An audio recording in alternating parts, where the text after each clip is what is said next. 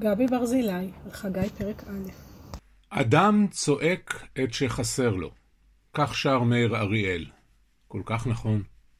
במשך כל ימי הבית הראשון היוותה הנבואה אלטרנטיבה ואופוזיציה לכהונה.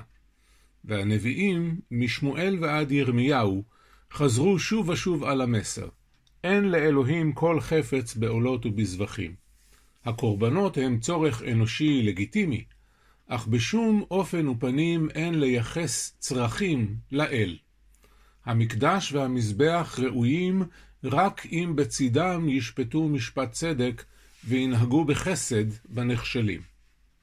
על השאלה הנצחית, אדם שחטא מה יעשה, ענתה הכהונה את התשובה המעשית. יביא אשם ויתכפר לו. ואילו הנבואה ענתה שוב ושוב, עשות משפט ואהבת חסד, והצנע לכת עם אלוהיך. אבל החורבן והגלות שינו משהו בתודעה היהודית, ומשאת הנפש השתנתה. כעת דרישתו של הנביא היא הפוכה. בנו בית לאדוני אלוהיכם, בנו לכם מקדש והקריבו בו עולות ושלמים, רק כך תמצאו חן בעיני האלוהים ותביאו עליכם ברכה. בייחוד בולט השינוי אם משווים את פסוקי הפתיחה של נבואת חגי לרצונו של דוד לבנות בית להשם. העת לכם אתם לשבת בבתיכם ספונים, והבית הזה חרב? שואל הנביא ומזכיר לנו את פנייתו של דוד אל נתן. ראנה אנוכי יושב בבית ארזים, וארון האלוהים יושב בתוך היריעה.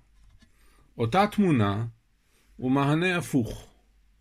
נתן, לאחר שהתעשת מתשובתו הראשונה והחפוזה ויקבל את המסר האלוהי, יבהיר לדוד שאלוהים איננו זקוק לבית, ויאסור עליו לבנות את המקדש.